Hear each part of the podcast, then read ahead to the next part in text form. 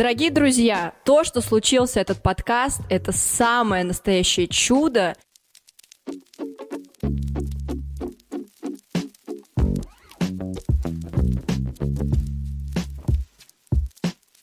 Немного топ информации по сегодняшнему утру. Старикова приехала Сочи специально для съемки, а я, как э, жуткий паникер, решила попросить ее сдать тест, потому что все-таки сегодня много гостей у нас. Сдай тест, пожалуйста. Она его сдала, и я увидела там мизерную полосочку, которую не увидел никто. Я говорю, сдай еще один. В итоге выяснилось, что у нее все-таки ковид. Поздрав... Поздравляем Таню, Таня, поздравляем. Спасибо! Да, я приехала из Петербурга, где я отмечала свой день рождения, и у меня адски обострилась язва, а значит, я шикарно отметила день рождения и думала, что сегодня умру утром, но все-таки пригнала. А, еще один гость, который сегодня должен был быть, это Наталья. Она живет в Амстердаме, и она должна была прилететь прямо к нам, но в итоге там э, появились жесточайшие ураганы, из-за чего самолет просто не смог вылететь, поэтому мы сегодня будем по зуму э, с некоторыми девчонками общаться. Таня хотела в течение целого года записать эту тему, и мне прожужжало все уши. Как хорошо, да. что она сейчас как раз на съемке. А, Я есть! Да. А, мы очень хотели записать выпуск на тему борьбы со стигмой насчет матерей, потому что есть ли вообще плохие матери, с какими комплексами мамы сталкиваются при рождении ребенка и так далее. А, поэтому мы посчитали, что нам нужно гораздо больше экспертов, которые действительно с этим каким-то образом сталкивались. Да. Ольга Кравцова у нас сегодня, блогер, российская актриса дубляжа, основательница студии «Кубик в Кубе». И у тебя очень много классных постов как раз на тему воспитания сына, э, о том, как ты с этим всем сталкиваешься. Я веду Инстаграм, снимаю там про наши отношения с сыном, но, честно говоря, мне в основном пишут, что я неплохая мать, а хорошая. Все хотят быть моим сыном и моей, и моей собакой. Но чувство вины есть до жопы все равно. Все кажется, что всегда мой сын всегда в опасности с такой матерью, как я. Ага. А, с нами также Екатерина Крангаус, журналист, создатель сервиса по поиску бейбиситера KidSound. Да ладно? Да, из студии подкастов «Либо-либо», автор книги «Я плохая мать», и мы сегодня будем ее обязательно разбирать. А, и ты даже стендап написала на тему своего развода, у тебя двое сыновей, а, поэтому надеемся, что ты сегодня ответишь на кучу вопросов как раз про плохих матерей и так далее, да? Сделаем. Ребят, сказано, сделаю. Также с нами Карина Негай, блогер-миллионник, а, тоже недавно столкнулась с разводом. А, у тебя есть сын, об этом мало кто на самом деле знает. Но те, кто знают, обязательно пишут тебе в комментариях, что ты плохая мама, постоянно тусуешься и так далее. С этой стигмой тоже хотелось бы разобраться, потому что вон сидит Чечик в, в зуме, который тоже, которому тоже регулярно эти вопросы прилетают о том, может ли тусить мама или не может, а сколько конкретно времени она должна проводить с ребенком и так далее. Поэтому все это сегодня будем разбирать. Читала такое там, какая у меня оценка за материнство и так далее. Сколько баллов по шкале хорошей матери я бы себе дала? Вот сколько вы бы себе дали по шкале материнства? Ты не знаешь, ты вот переживала, что у тебя нет детей. Угу. Ты не знаешь, какая главная есть шкала. Угу. Абгара. Никто не знает, что это значит, но когда у тебя рождается ребенок, ему уже ставят баллы. Да, я знаю, когда обсматривают ребенка, да. вертят, крутят и ставят там ему. Почему-то из 9, да, там 9, 9 из 9. Ага. Там максимум можно выбить. Угу. Вот я считаю 9 из 9. Ты мать? 9 да. из 9. Тоже себя считаю хорошей матерью, честно, если сравнивать вообще с общей температурой по России. Я хотя бы не бью ребенка. вот так вот. И хотя бы разговариваю с ним и знаю, как у него дела, с кем он дружит и про что примерно думает. Но внутренне к себе у меня, конечно, претензий все равно много. Почему? А, потому что, когда ты воспитываешь ребенка, любое твое вообще с ним взаимодействие, как будто это вопрос его жизни или смерти. Условно, э, если я с ним хорошо поговорила и хорошо его утешила, он не станет наркоманом. А если у меня нет времени и сил с ним внимательно перед сном поговорить, его выслушать и решить все его страхи и проблемы, то вот в подростковом возрасте он станет наркоманом, уйдет из дома и умрет. Не чувствую, наверное, вот такого, mm-hmm. но э, по, по шкале, ну, я не считаю, что я 9 из 9 нет, но не, считаю себя выше среднего. Так можно, да, сказать? Потому что, а, наверное, я уделяю недостаточно внимания, но это, наверное, такое больше внутреннее ощущение. Но да, я знаю, о чем думает ребенок, чем он занимается, где он, как он. Я знаю, что он накормлен, напоен, с ним все хорошо. Угу. Вот. И в я, целом кстати, я спокойно. У вас очень У вас очень самоуничижительные оценки. Я, например, не знаю, о чем он думает, но я не оцениваю себя как мать Так. знанием, о чем он думает. Почему это? Почему у тебя в категории это? А какие у тебя критерии, интересно? Ты оцениваешь как бы сиюминутно. Вот сейчас Да. ты как бы классно провела время, сейчас ему классно, даже если он сидит у тебя, смотрит э, блогера Влада А4, А он смотрит. а он смотрит Но презирает. Влада А4. Презирает, но смотрит. Нет, у меня более, так сказать, открыто к Владу А4 все. И ты думаешь, я классно, я дома торчу в Да-да. телефоне, он дома торчит Да. в телефоне, мы дома, нам классно. Я согласна. Веселое настроение и ребенок, который ржет, и он доволен всем, и у него озорное такое состояние, это да, это главное утешение. Типа, все окей, значит. Таня, у тебя какая, кстати, оценка себя как мамы? Наверное, где-то на 6 Почему? примерно. Ну, потому что я в целом строго к этому ко всему отношусь. И у меня какие критерии? ребенок это ответственность. Ну, типа, тебе нужно точно знать, что ты несешь за него ответственность. Плюс я прибавляю, естественно, время, которое мы проводим вместе. Его мало, но оно офигенное. Я как бы провожу 50 на 50 время фактически с ним. Типа 50% на работе в Москве, 50% с ним. И, э, наверное, это мало. Я себя чувствую, как будто это мало. И мне все так говорят, что это мало. Но э, я знаю, что они проводятся круто. Мне бы, конечно, очень было легче жить, если бы мне каждый день кто-нибудь не говорил, что я должна бросить работу и все остальное, и, и срочно обязательно сидеть дома. У меня сразу возникает вопрос, на что мы будем жить. Но, но требования продолжают поступать. Как раз очень хочется, наверное, сегодня, чтобы это услышали те, кому эти требования тоже поступают, и поняли, что они не одни. И термин «достаточно хорошая мама», который у нас появился в выпуске про Child Free, очень греет мне душу. Может быть, они не знают про твоего, про отца твоего ребенка, и может быть он хороший, и они не знают, что есть какой-то другой взрослый, который может взять часть ребенка на себя. Но у меня и мама занимается круто э, воспитанием очень много, э, за что я очень благодарна. И Левин папа Миша. А можно у всех спросить, как у вас устроено ребенок с кем? С мамой или с папой? У меня три с половиной на три с половиной дня. Вы в разводе? Да, А, Получается, тоже 50 на 50. да. Ага, У меня ребенок с мамой живет, с моей. с твоей. Да, ну, мы в разводе недавно, а я с ребенком на выходных. Таня сказала, что классная мама это уже прежде всего та, действительно, которая, потому что мне Таня рассказывала ужасы того, и я себе тоже не представляю это, когда ребенок младенец, и когда он там каждый час или каждые два часа просыпается, и у тебя вот это вот состояние, как ты это назвала, это называется? Это депривация сна фактически. Недавно э, Саша Митрошина прикольно про это делала сторис, и ей начали очень много девочек отмечать, нес- несмотря на то, что она сама не мама. Но э, фактически это очень похоже на депривацию сна, потому что ты не можешь спать. И при этом ты должна продолжать функционировать, как будто все окей. Да, а это ты как бы не во-первых. спишь. И у меня вот только что подруга год так прожила, это очень жестко. Да, это уже как бы довольно-таки мощь- мощная нагрузка. Потом ответственность, действительно, там покормить, присмотреть. Я ездила, у меня вот детей нет, но я недавно ездила к своей племяннице, ей там год вот как раз недавно исполнился. И я вообще классно с ней, конечно, проводила время, но даже если мне ее оставляли на 10 минут, я думала, я охренею сейчас просто от ответственности, потому что если ты только отвернешься, уже какой-то угол рядом, она уже грохнулась, уже она что-то на себя перевернула, и ты такой, господи, то есть я каждую секунду должна за ней смотреть, а это в течение нескольких лет будет происходить, они просто на 10 минут мне ребенка оставили.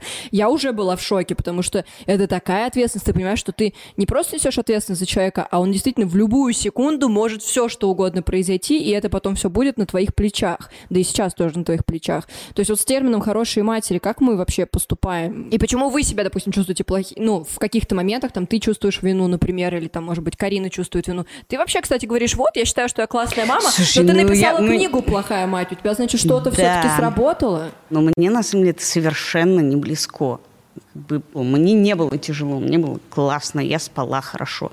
Потом родился второй ребенок, он вставал в 5 утра. Я все равно спала хорошо, потому что я знаю, что нужно спать. У меня очень хороший инстинкт самосохранения и хороший инстинкт того, что я хочу жить хорошо, не грызя себя и не, э, э, э, не превращая свою жизнь в жертву. Ты живешь, у тебя появляется человек, которого ты любишь, ты хочешь, чтобы ему было тепло. Я не называю это ответственностью. Это какой-то... э, Ну, мне повезло, я знаю, что есть послеродовая депрессия. У меня ее не было. У меня как бы как вштырило меня окситоцином. Так меня, может, отпустило пару лет назад, а у меня э, э, старшему ребенку 10 лет.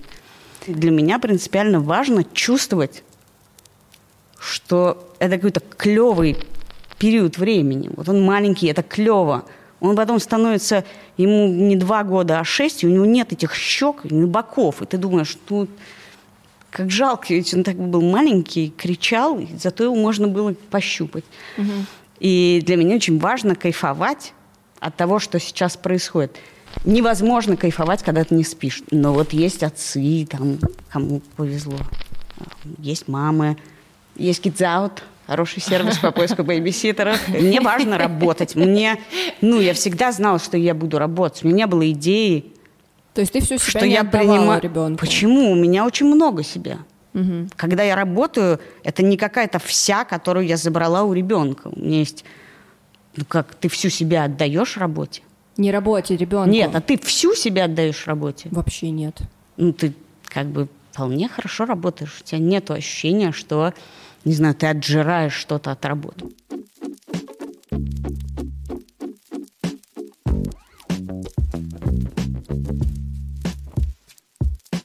Беру в пример всегда себя, да, то есть э, как я проводила свое детство и насколько мне было комфортно, и анализирую а, то, что происходит с моим ребенком сейчас. А, я, наверное, видела такую модель поведения, и она для меня кажется абсолютно нормальной. А, это в тему того, что мой ребенок пять дней проводит с моей мамой. Я а, в целом пять дней проводила со своей бабушкой, и а, на выходные мама приезжала, и мы как бы всей семьей, там, не знаю, гуляли, что-то делали, у нас был какой-то интертеймент. Вот. И сейчас, по сути, у меня сложилась та же история. У нас есть и няня, понятно, да, которая там может э, какие-то бытовые вопросы решать. Но а, я создала такую историю, что для меня работа действительно важна, и э, по поводу отдавать всю себя, вот, наверное, я отдаю всю себя. Мне прям вот 24 на 7 я работаю, и мне от этого в кайф. Я создала ту атмосферу, где я могу, ну, не заставлять своего папу и маму работать там за э, там какие-то небольшие деньги, я могу их посадить дома, и они будут заниматься ребенком, и им это в кайф. Почему? Потому что у меня еще, э, у меня отчим, и у него не было своих детей, то есть моей мамы общих. И для них это как вторая молодость, грубо говоря. Мой ребенок это как сын, которого вот они воспитывают, э, развивают и прочее. Если ты видишь, что ребенку в этом всем комфортно, да, э, ты свою жизнь расставляешь, да, то есть так, как тебе комфортно. Если во всем этом есть гармония, то это круто. Если как бы гармонии нет, да, если ты вот не кайфуешь от момента проведения времени с, с ребенком, да, вот тут, наверное, есть какие-то проблемы, которые нужно решать. Хотя тоже же странно. Ну как, ну конечно, тебе не все время кайф. Наверное, тебе бывает тяжело. Ты не каждый как минуту э, у тебя жизнь Инстаграм. И у тебя, когда у тебя романтические отношения, не то, что, понимаешь, ты рыдаешь, и значит, все как бы, все, ты, ты плохая жена, он плохой муж, вы все плохие. Ну, как бы это жизнь, ребенок живой человек, он плачет, скандаль, ты с ним скандалишь. Это живые человеческие отношения, да, естественно. безусловно. Как бы, ну вот а у тебя так изначально было с э, ним, или ты в какой-то момент, допустим, перестроила свою жизнь, поняла, что слишком там хочешь больше в работу, и чувствовала ли ты на каком-то из своих этапов воспитания ребенка, чувство вот этой вот вины, что тебе пишут, и ты думаешь, блин, наверное, я действительно там... А, первый год мы жили вместе с ребенком, ну, то есть 24 на 7. А потом а, так получилось, что родители вроде как, а давайте мы его на лето заберем на дачу. И потом у меня папа просто футболист, не состоявшийся, но профессионально занимался. И он мечтал о сыне, который будет заниматься футболом. И, собственно, э, ребенка начали, ну, просто, как бы, не знаю, гонять мяч там на траве, э, понравится, не понравится. Ему это очень понравилось. Он действительно успешен в спорте, очень сильно, очень профессионально этим сейчас занимается. Мы построили там на этой даче футбольное поле, туда начали приезжать там частные тренера. Мой папа начал его тренировать. Ребенок может тренироваться, жить на свежем воздухе, то есть он не живет там, да, в пыльной Москве, а живет э, далеко за городом. Вот вот. И а, при этом я могу заниматься работой, потому что на сегодняшний день я, наверное, единственный кормилец в семье, и ну, мне надо много работать, чтобы обеспечивать тот лайфстайл, который ведет моя семья. А он что, прямо не просится к тебе? Не говорит, не звонит, что он скучает и хочет с тобой быть? А, и он а, звонит обычно с вопросом, мам, ты когда приедешь? Я говорю, ну, я приеду в пятницу. Он такой, все хорошо, я тебя жду. Угу. Нет, он сможет сказать, там, я соскучился, но это не в какой-то форме, то есть я не вижу в этом Страдания. Страдания, вот вообще не вижу. То есть это из разряда, ну что, мам, когда тебя ждать? Я слышала, что дети бывают разные. Мой ребенок точно, точно требует очень много внимания. Прям очень. Даже, ну, моя А тебе не кажется, что это может быть связано с тем, что, ну, как это изначально пошло, потому давай, что... Давай, а, возложи вот... ответственность, всю вину на меня, что я его воспитала привязчивым маленьким сынком. Они просто привыкают к какой-то модели. Мне так не кажется. Мне кажется, они рождаются с определенным характером сразу. Может быть, может быть. Но я вот хотела с вами еще обсудить а, вот это вот делегирование. Во-первых, это делегирование, насколько оно нормально, потому что у меня очень похожая ситуация на то, что сейчас рассказала Карина. Я жил, ж, росла, жила с бабушками, это «Похороните меня за плинтусом», где ребенок сто процентов несчастен. Я других примеров не знаю. Я поэтому сижу... А ты жила не с бабушками, да? Ну, я болталась э, как говно в проруби от одной бабушки к другой, потому что родители родили меня в 18-25, э, сначала учились, потом бизнес делали. Э, кайфово ли это, не знаю, мне было не очень. А мне в кайф. Я вспоминаю вот эти моменты с бабушкой на даче, и, не знаю, для меня они прям очень ценные, не знаю, мне было круто. Мне бабушка на даче после зу- зу- зу- чистки зубов колбаску разрешала. Ну, типа Мы с ней Санта-Барбару смотрели, меня парили в бане, это было так классно. Нет, ну слушай, все бабушки разные, не только дети. Да, походу так. А, Таня, а скажи, вот когда ты спрашиваешь про делегирование, нормально ли это? Это нормально, я тебе скажу как эксперт, но, э, понимаешь, это же ну, абсурдный вопрос. Смотри, ты начинаешь с того, что ты говоришь, я не спала. Ну, как бы какая мать может стать хорошей, если она хочет спать, например, уже третий день? Какой смысл? Из-за этого, мне кажется, огромное количество болей, бед и вообще ужасов в семье происходит, когда человек устал, просто хочет спать. Он один, у него нет помощи. В этот момент лучше эту, эту, эту прекрасную женщину, которая дала, дала значит, жизнь этому ребенку, убрать оттуда, положить спать, пока она не придет в себя, и пустит... Слушай, младенец, как бы ты его покормил, даже не важно уже, чем ты его покормил, собою, бутылочкой – он может 4 часа гулять в коляске. Ему вообще в этот момент Наверное, есть теория привязанности, которая говорит, что мама должна быть привязана к этой коляске. Не-не, она не такая жестокая. Но, э, извините, обесценил. Э, но вообще-то тебе надо спать. Мне для хорошего настроения, Карине явно для хорошего настроения. Надо работать, помимо того, чтобы спать. Ну, как бы посади меня домой, я через час стану очень плохой матерью. Очень. Если ты мне скажешь, все, ты не работаешь, ты сейчас будешь э, хорошо проводить время с детьми. Я знаю, что я могу очень быть классной матерью, ну вот 15 минут перед тем, как они уходят в школу, и пару часов, полчаса из которых я говорю, идите чистить зубы, идите чистить зубы. Мы можем смотреть на Карину и думать, да, ну она, конечно, странненькая, в принципе, но детей как бы дала бабушке, сама карьеру строит. Ну, так, ну, конечно, да. Но вообще-то это абсолютно нормально. Карин выросла с бабушкой, я выросла не с бабушкой, Оль выросла с бабушкой, ей не классно. Карин сын э, э, чувствует себя ок. У меня сын, например, живет дома, а он из меня всю душу вынимает. Он мне через пять, через пять минут, когда я выхожу из дома, звонит и говорит, а ты когда придешь? Да. Я бы, может, ему сказал, в пятницу. Но, но как бы нет. Я вот у Натальи, которую мы сейчас подключим, э, читала кучу постов. Они все такие крутые, но, типа, как найти подход к ребенку. А вот он не хочет в школу, вот надо подобрать идеальную школу. Она не хочет идти на футбол, а мне просто очень удобно ее водить вместе там с братом.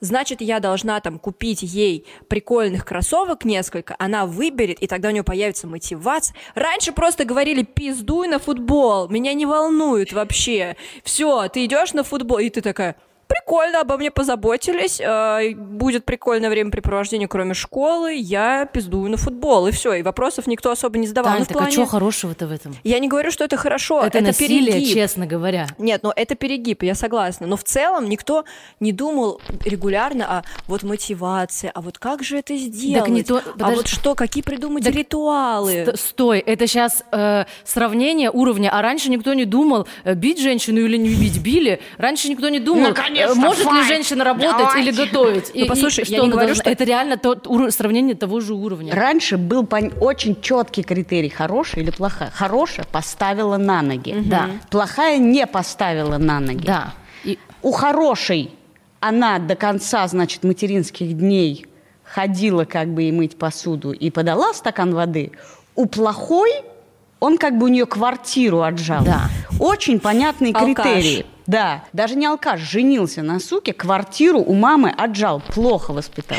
Очень понятный критерий. Теперь Да. вот мы с Кариной сидим. Карина говорит, гармония. Я думала, блин, какая гармония? Что там гармония? Гармонию у психотерапевта будешь искать потом, через 10 лет. Карина думает, чего ко мне пристали, как бы, что я должна с ним сидеть? Я кайфую на работе, я зарабатываю, я знаю, какой lifestyle я хочу ребенку. Все как бы. Я думаю, какой lifestyle, что ему этот корт теннисный, футбольное поле? Пусть как бы во дворе с парнями играет. Оля думает, какой двор с парнями, там уже матерятся, там же они как бы в глаз, насилие. Наркоманом потом станет. Ты Станет. думаешь, ты думаешь, блин, я не буду рожать, это просто гемор, просто гемор. Да. Вот как бы наша проблема, что мы потеряли, Катя максимально четко всех просто мы сидим, как бы каждый думает, а где вот это? мы все пытаемся нащупать, и ты думаешь, как, как раньше, вот в советское время, так хорошо жилось, иди на футбол, я хорошая мать. Да, да, да. Мне Таня сегодня прикольно сказала утром, я не знаю, сколько это можно цитировать, но она говорит, понимаешь, когда ребенок, все говорят о том, что когда ты будешь мамой, ты, у тебя как будто бы такой нимб появляется над головой, и ты просто становишься вот ребенок, это вот ты такая беременная, там голая, красивая на фотках, я не знаю, потом у тебя э, пинеточки или как это там, вот это вот все. она говорит, ты думаешь, что ребенок это что-то прекрасное, красивое и сразу же говорящее прекрасное слово мама, а это просто какая-то креветка, которая ничего не может сделать и Я кричит. обожаю младенцев. Я бы вот если я бы рожала младенцев бы, вот они пока два года еще сладенькие, потом вот геморрой. Ну, это а как кто-то котята. наоборот любит, когда да, они кто-то уже все ждет, когда они уже повзрослеют, перестанут орать. Мне кажется, надо наладить какой-то... Я кайфанула от ребенка, когда он стал взрослым.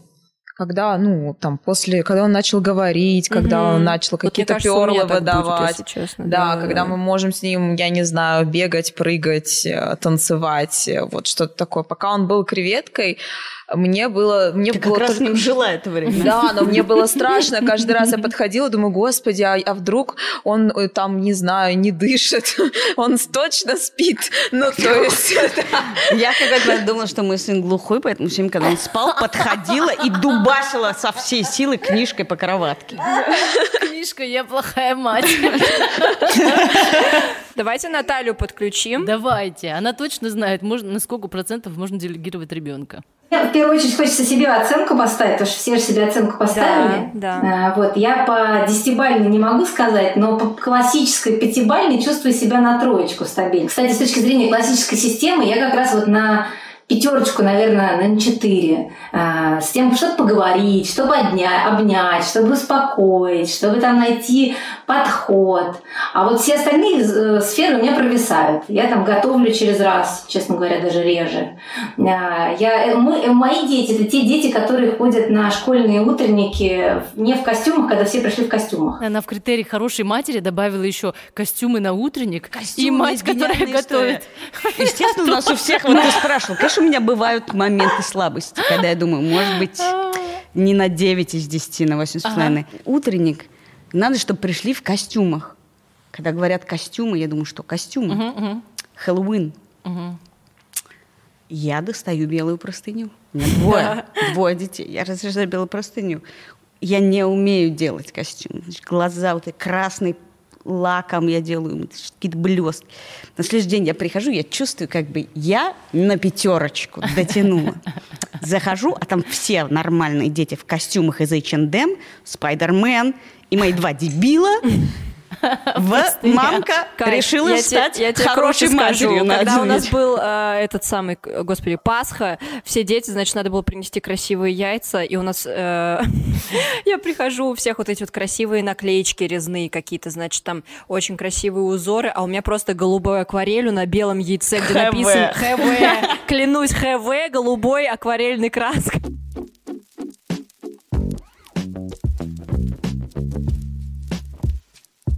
Ну что ж, я недавно осуществила свои мини-мечты, и мне бесконечно приятно пересматривать свою ленту в Инстаграме, потому что я в последние деньги своей визы побывала в путешествии в Калифорнии, наконец-то, потому что не было уже очень давно никаких путешествий.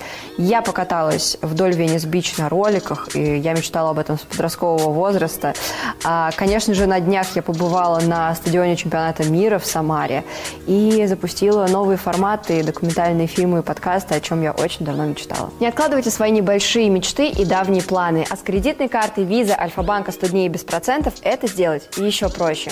В течение 100 дней вам не нужно платить никакие проценты банку. Покупайте, что хотите, снимайте наличные и в течение 100 дней пользуйтесь деньгами банка бесплатно. Один раз в месяц и 12 раз в год можно снимать наличные без комиссии до 50 тысяч рублей. Классная опция, ведь наличные иногда тоже очень нужны и удобны. Переходим по ссылке в описании, заказываем кредитную карту Альфа-банка 100 дней без процентов и не откладываем свои мечты и планы.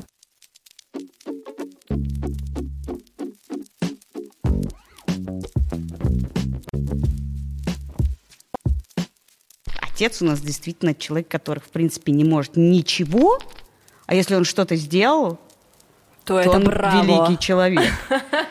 Вот это, я не понимаю, откуда берется я на тройку, а есть пятерка. Ну, то есть, если ты на тройку и тебе ок, значит, это и есть пятерка. Почему ок? Не В всегда смысле, ок. Наташа говорит, я не Да, стремлюсь. Так может, да. это и есть твоя пятерка? Я согласна, Наталья, скажи, потому что я согласна. Я прям вот мечтала услышать эту фразу Да. от кого-нибудь, кто не я. А Пятерка это такой, э, есть вот этот overperformance, знаете, в западных компаниях. Это значит, что ты, ты по всем фронтам а, показываешь очень хорошие результаты. А это невозможно.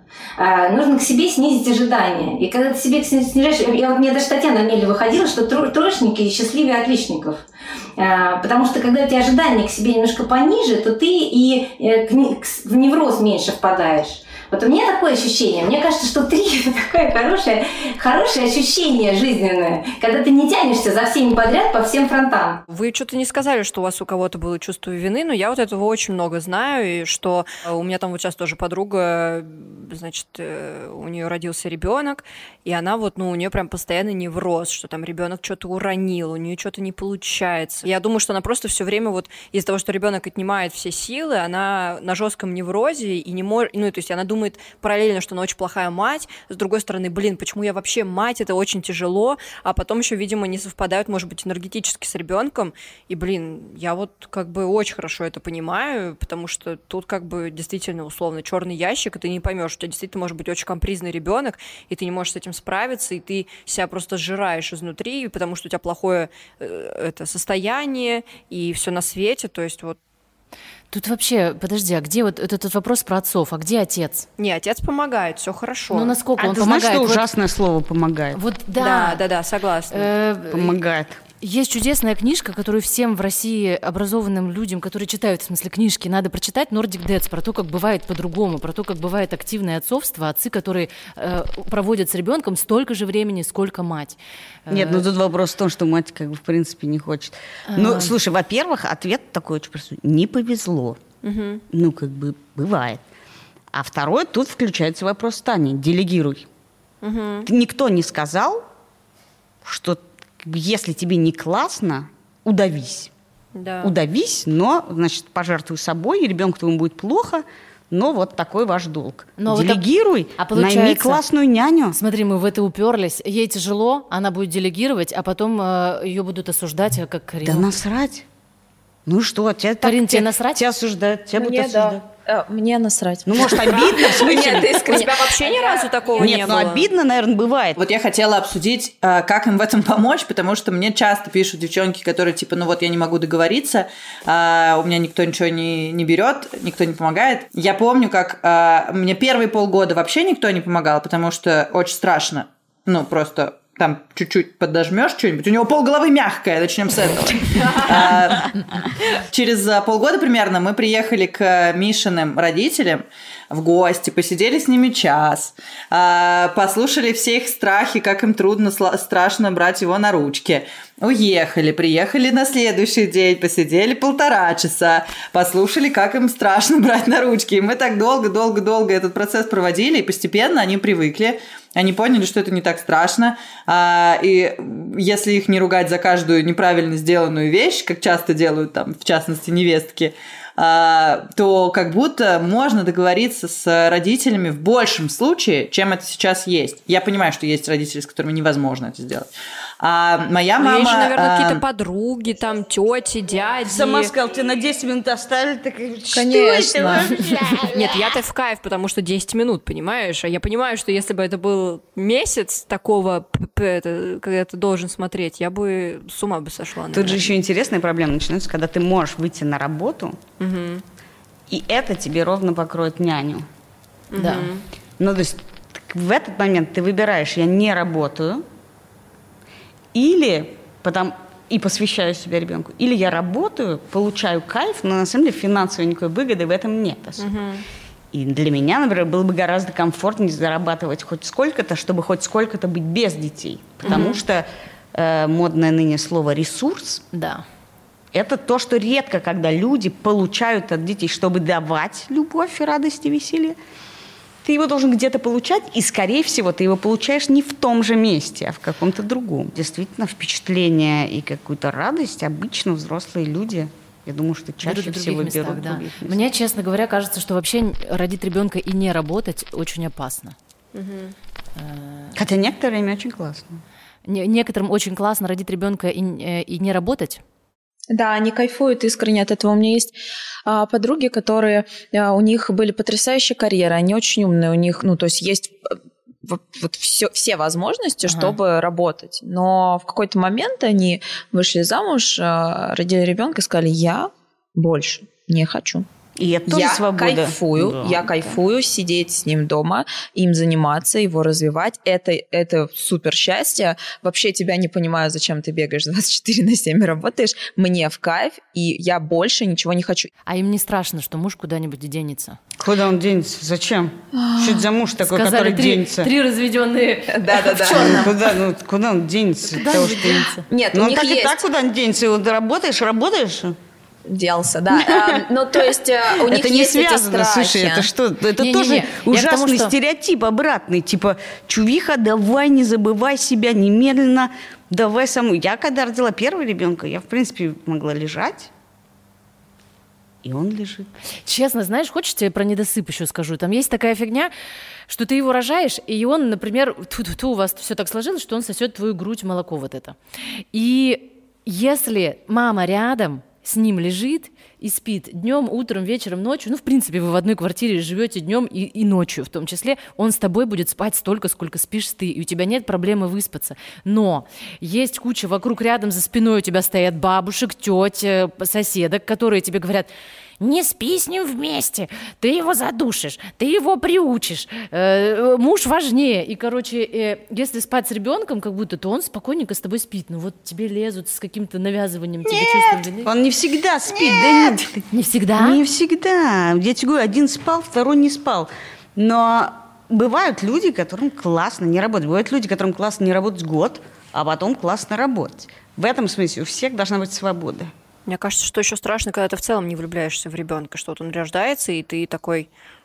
Ну, ты влю... даже, ну да, наверное, есть какой-то такой страх, но мне кажется, что в моем случае так было, окей, я говорю за себя, что у меня влюбленность моего ребен... в моего ребенка, как, ну я не знаю, влюбленность в мужчину, да, и потом любовь, она приходила постепенно, ну то есть я его увидела, с ним познакомилась, я с ним начала там как-то взаимодействовать, и потом я его сильно полюбила, ну то есть это был процесс знакомства с новым человеком, которого я до этого не видела. То есть у меня не было у очень многих... Я не люблю с первого взгляда. Нет, с первого взгляда это вообще не про меня. Я, видимо, вообще, ну, то есть вообще в целом в моей жизни не было любви с первого взгляда. То есть мне нужно подумать.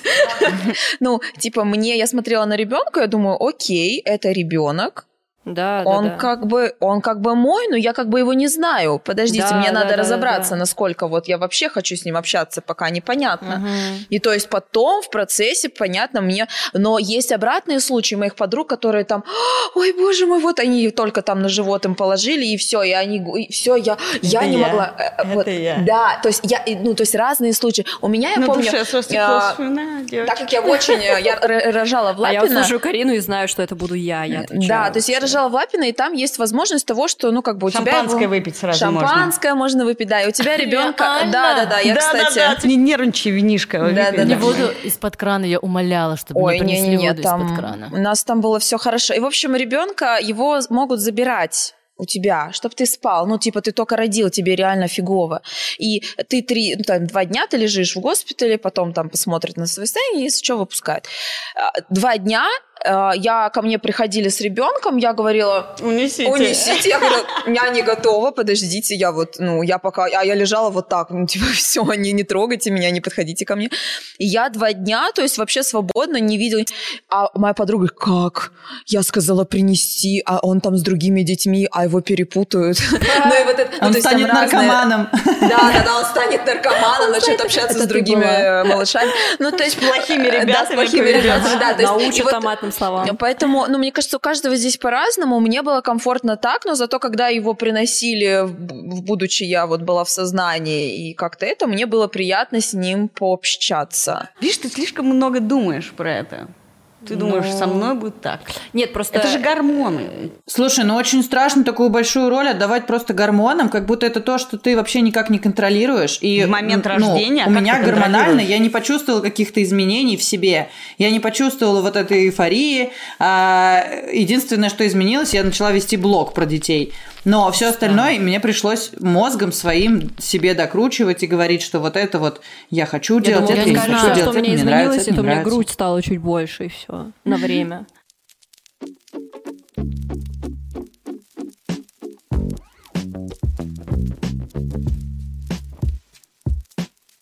Мне тут подруга написала большой пост о том, что кто вообще сказал, что отдых с детьми это реально отдых. Потому что она одна поехала с двумя детьми, подруга вроде. Ой-ой. Да. А, Кайфанул, и она наверное. говорит, отдых у меня был, когда я прилетела в Москву и отвела детей в сад. Вот это реально был отдых. Вообще нет ничего более безнадежного, чем придумать хороший день для детей. Это тоже должно быть э, два разных отпуска у, у матери. Один с детьми, потому что это тоже классно. Вы едете в аэропорт, получаете новые впечатления, и потом про это разговариваете, и он там сравнивает duty free начинается. Да. Ну, короче, есть про что потом с ним поговорить. Реально круто. И он так взрослый, самостоятельно вдруг начинает себя вести, чемоданы таскать, паспорта контролировать. Короче, отпуск с детьми классно, но еще лучше, да, отпуск без детей. Это два разных отпуска. Не знаю, у быть. меня вот был последний мой новогодний отпуск. Я взяла туда маму, папу, себя и подругу, ну и, соответственно, ребенка. Было очень круто. Так у тебя там такая делегация была. Я говорю именно про отпуск один, когда она одна поехала с двумя Нет, детьми. это вообще нет. Нет, ну это тяжело, это очень тяжело. Нет, но я к тому, что если хочется отдыхать вроде как и самому отдохнуть, и при этом, чтобы вот получать те самые эмоции в аэропорту и прочее, эм, ну, надо, может быть, кого-то с собой взять и все-таки одной... Прикинь, вы с ребенком поехали и вместе на байке научились ездить. Ну, Да, в смысле, да. ты едешь, ты мама, а он у тебя сидит. Это, ну как? Ну как? Как вот от этого опыта отказаться? Мне просто очень нравилось, всегда приезжаешь куда-нибудь в Европу, а там взрослые дети с родителями, подростки. Ты думаешь, класс, у меня тоже так будет. Да, я вот тоже все время ржу, что я бы хотела, как Крис Дженнер, чтобы у меня сразу были 40-летние дети. Чтобы у меня была семейка Кардашьян, но чтобы они уже все А у были неё же так. взрослые. Воспитание детей — это работа? А, это рост. Перед тобой постоянно каждый день возникают какие-то вопросы, на которые ты не знаешь ответов. Я бы сказала, что воспитание это образование и рост. Ну, потому что ты начинаешь э, читать, разговаривать, думать, делать выводы, э, сравнивать с собой, идти к психологу. И, короче, это очень много ну, работы, да, но она неоплачиваемая, поэтому давайте образованием. Ты с ребенком как будто заново проживаешь свое детство, например, прикинь. То есть раз аппликации. Типа, ты вот когда бы ты с ними еще столкнулся? Раз кулички. Раз ХВ пишешь на яйце в какой-то день. Да, но в этом- Мультики опять Раз пересмотреть. кричишь, дети, идите красить яйца. Они такие... И ты думаешь, ё-моё.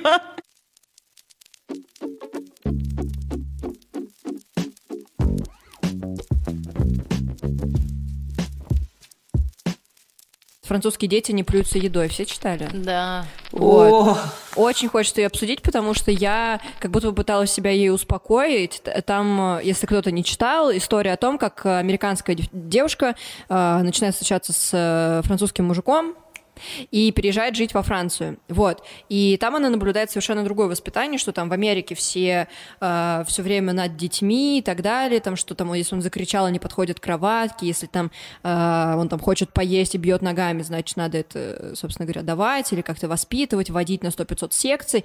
А в Париже совершенно другой подход, что если ребенок кричит, к нему лучше не подходить, потому что он так и будет потом кричать. А, там, если, ну, что у него должно быть четкое расписание, никаких кусочничеств, и ничего такого. Э, единственное сладкое, что они позволяют своим детям, это по выходным они все вместе ку- какие-то куличи э, пекут. Мне было ужасно. Я Мне зап... было так плохо, когда я это Почему? читала. Ну, потому что это... Чё Неправда. вообще? Ребенок орет в кровати, а ты к нему не подходишь. Ну, типа, если уже прям орет, то да. Они там писали именно про то, что если он там кряхтит, чуть-чуть стонет, не надо, типа, к нему сразу подбегать. Слушай, ну это же, э, это же, это же так работает. В смысле, у меня вот родился первый ребенок. Я считала, что я просто идеально воспитываю детей. Если у тебя ребенок орет, ты просто как бы плохо его воспитываешь. Угу. В смысле, есть дети, которые могут... Э, ты им сказал, сиди, он сидит. Ты им сказал, ешь ложкой, он ест ложкой. И ты второму говоришь, так же говоришь, сиди, а он не сидит. Угу. Ты ему говоришь, ложкой ешь, а он не ест. И ты думаешь, я ж так хорошо этого ты воспитала. Что с тобой не так? Поэтому, ну, французские дети, конечно, плюются едой. Конечно. Я там помню... есть жестче книжка, есть книжка э, чего-то там китайская мать тигрица. В Китае как бы жесткач воспитания. Она их, они у нее там скрипкой как бы 7 дней в неделю. Да. Они открытку приносят, она говорит, что ты нарисовал как бы кусок говна мне, иди нормально нарисуй. Угу. И американский еврей, который, конечно, как бы ты мою маленькую толстенькую красавицу, идите, я поцелую.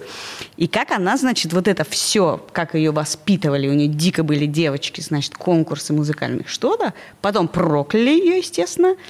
И потом она в конце книжки раскаивается. Угу. Но это все, ну, как мы сейчас рассказываем тебе про воспитание, у нас совершенно разный опыт. Индивидуально. Что выйдет из этих всех наших несчастненьких детей, значит, мы еще не знаем. Может, они все улетят в одной ракете в космос, а может, они все под забором будут сидеть у психотерапевта.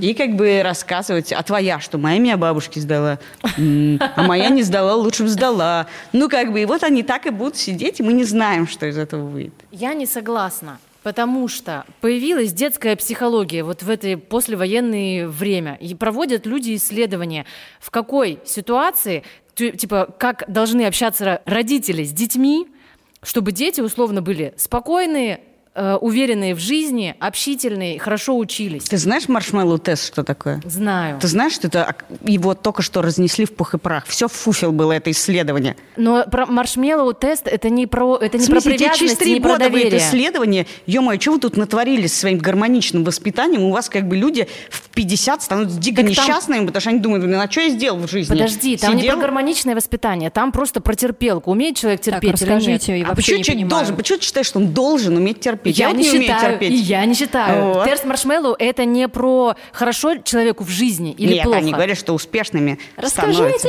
Маршмеллоу тест, Давай. короче, был очень важный исследование. Значит, детей, там 10 лет назад, ну, Вархайл, заводят в комнату и говорят, вот здесь маршмеллоу, ты его сейчас не ешь, да, я уйду, да. принесу ага. тебе да. два. И следили за тем, что происходит с детьми.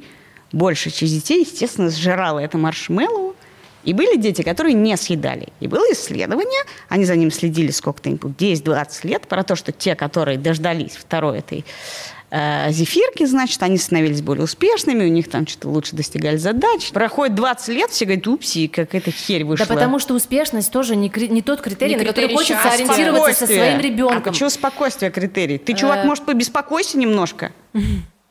Нет, я говорю про то...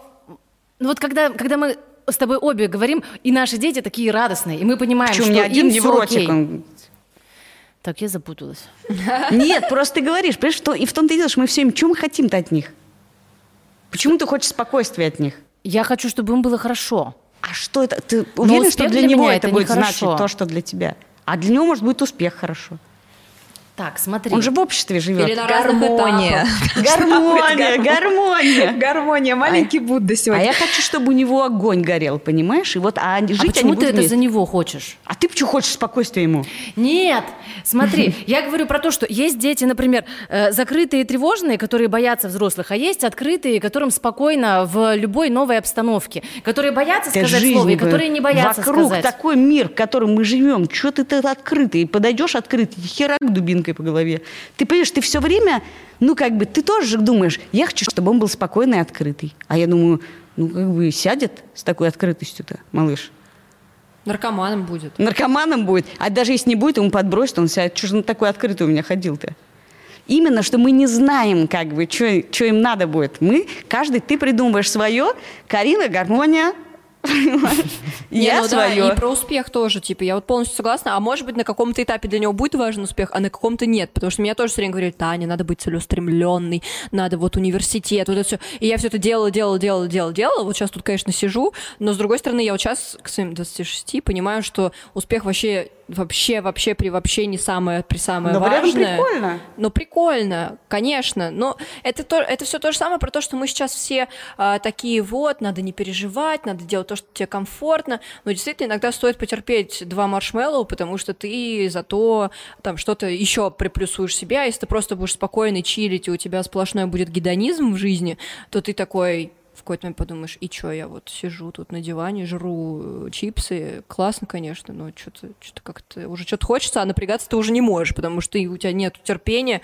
усидчивости и так Оля далее. недовольна. Нет, это не так все работает. А у тебя сколько старше? Девять. А у меня 10, я больше знаю на год. Я пока хочу под- подхватить Олину мысль, потому что ты правильно сказала, что можно, конечно, рассчитывать на то, что все разные и все непонятно как будет, но реально есть детская психология и очень много книг. По крайней мере, окей, там мне совершенно не понравились французские дети плюются едой, но Гиппенрейтер, когда я читала, я понимала какой-то алгоритм, что мне делать, чтобы не сделать больно, как мне стараться, в какую сторону мне стараться. И даже если я сейчас провожу, может быть, меньше времени, чем мне бы хотелось со львом, я, по крайней мере, его провожу не травматично. Я стараюсь вот в этом времени сделать так, чтобы он меня слышал, чтобы он меня понимал, чтобы мы друг друга любили. Можно я скажу, что я ни одного имени не знаю? Как- Гибенрейтер активно слушание, я тебе объясню. Ты рыдаешь, да? Так. Я тебе говорю, ты рыдаешь. Это я сообщение у вас было это в какой-то Да, Да, да, да. подругах. Ты Типа, говоришь, да-да. он Я говорю, ты кричать. рыдаешь? Да. Потому что ты не понимаешь, о чем здесь люди разговаривают. И он говорит, да. И я как бы тебя веду, я вывожу тебя. Я не спрашиваю, что ты рыдаешь, потому что ты не знаешь. Я тебе помогаю узнать. Но суть же Но этого это, метода говоря, не в как этом. психолог. Ты когда Я- я сообщение, мне хочется биться головой об Не хожу к психологу, не читаю все эти книжки. Подожди, я там- не знаю, наверное, не современный человек. Там посыл... Гармония. Гармония. Не, не- не сомневайся в себе. Посыл этой книги, чтобы не, не как наши бабушки и мамы все время навязывали нам как надо. Э, не делай то, делай это. А чтобы ты слушал ребенка и по- понял, что с ним происходит. Эта книга учит Да. слушать детей. И она очень важная в этом смысле. Она прям Да. Меняет э, вместо взрослый всегда прав, она ребенка чуть-чуть приподнимает. И пусть он Взрослый уже очень еще не на прав. равных. Ну так просто бывает. Часто. Мне показалось, что я поменяла отношение к детям, когда прочитала Гиппенрейтер, а, потому что нет гайдов, как строить отношения, нет гайдов, как строить отношения с мужчиной, в частности, тоже. А тут как И- будто это был хотя бы немножечко гайд. И, И что такое а, вообще? Я вижу, что Лев становится счастливее после того, как я с ним разговариваю. Даже вот так вот, как ты сейчас, а, Катя, сказала про активное слушание. Он реально успокаивается и чувствует, что я его понимаю. Так так и есть, потому что ты в этот момент принимаешь его чувства. Скажи, пожалуйста, а на что ты тогда ориентируешься, кроме своей собственной интуиции? Или тебе ее реально достаточно с детьми? Слушай, ну тут на что я ориентируюсь? Да. Я считаю, что мы получаем очень много информации вообще. Откуда? Э, не из книжек. Я вижу, что ты говоришь, я вижу, что Карина говорит, я Да. вижу, как я вижу, как люди на улицах разговаривают с детьми, я вижу, какие отношения моих друзей с детьми, я вижу, какие у меня отношения с родителями. То, В этом что я вижу смысле, на улице, мне вообще ужасно не устраивает. да, это очень много всегда. информации тебе дает. Я не ориентируюсь на книжки. В смысле, он Монтессори. Монтессори взяла, сдала своего ребенка в это сам в приют. Ну, ты а потом учит меня э, в деревяшки играть с моими детьми. Монтессори не бы- про отношения. Монтессори про то, что занимайтесь своим ребенком, развивайте у него моторику. Монтессори вообще не про отношения и не про, не знаю, там, Хорошо, условно, ты много счастье. знаешь про отношения Гиппенрейтер с ее детьми? Э, зачем мне знать что-то про ее отношения, если я знаю, что благодаря ее книге я поняла, что ребенку надо не давать назидательные советы, а чуть-чуть послушать, чтобы понять, что с ним. А почему я тебе сейчас говорю по-другому, а ты мне не веришь? Не знаю. Потому что, смотри, А у меня, Э, знаешь, какие классные отношения с детьми? А книжка, знаешь, какая а книжка, классная? он тираж какой продался? Нет, а Понимаешь, в чем дело? Что когда у тебя классные отношения с детьми, это никак не может мне помочь в моих отношениях с детьми. Я тебе скажу, расслабься. Жизнь часто бывает боль. Де- Мы травмируем детей, мы не можем не тра- Дети нас травмируют. Ну подожди. Не парься, как бы так про- бывает. я- подожди, мне не нравится этот посыл э, про то, что мы сейчас обесцениваем всю литературу, и есть две реально все равно святые женщины, и Гиппенрейтер, и Петрановская, и в нашем А мире. святые Да женщины-то? потому что они дают хоть какие-то ответы, потому что я постоянно Да вижу... нет ответов, никто не Смо- знает. Есть, прослушай пример. Ребенок орет в истерике на детской площадке. Мать походит его и лупит. И вместо того, чтобы его, блядь, лупить, его надо обнять, просто Да нет у нее обнять. сил, она спать хочет, она не спит три дня. Ты ей говоришь, подойди к нему и скажи. Я говорю ей, прочитай, пожалуйста, когда ты выспишься, книжку Петрановской. Чуть-чуть маленько у тебя изменится, какие-то у тебя И как ты мысли, думаешь, другие много мысли. ли женщин воспользовались твоим советом на детской площадке Нет, давай мы им после скажем того, сейчас... как они треснули и детей давай мы по сейчас голове? скажем им, вообще тогда ничего не читайте, потому что все это неправильно. Ориентируйтесь на то, как воспитывали вас и на собственные как будто те, которые изначально бьют детей, они не очень хотят читать какие-то умные Неправда. книжки. Я ударила У меня- своего м, ребенка а, один Можно раз. я скажу? Моя мама давала мне люлей, ну, и по голове, и по жопе. А, Не считаю, что я выросла плохим человеком раз. Моему ребенку при этом она не дает люлей ни по жопе, ни по голове. А, потому что он другой ребенок, и ему это не надо. А я была гипер. Карин, Мне это было это так очень- страшно У меня- больно слышать. Вот у это меня вот- Слушай, ну мама- так тоже нельзя, нельзя весь Подожди. чужой опыт считать. Карин, мы тебе сейчас объясним, что это было насилие. Моя ну мама- так тоже нельзя. Это не всегда было насилие, было другое время. Огромное количество детей били хорошие, добрые ребята. Потому что тогда это не так оценивалось, как сейчас. И моя мама, кстати, по образованию детский психолог, чтобы ты понимала. Она читала все эти книжки, Не было наверное. еще Искренне. Она читала все эти книжки, она не работала психологом, она всю жизнь занималась модой, как и я занимаюсь.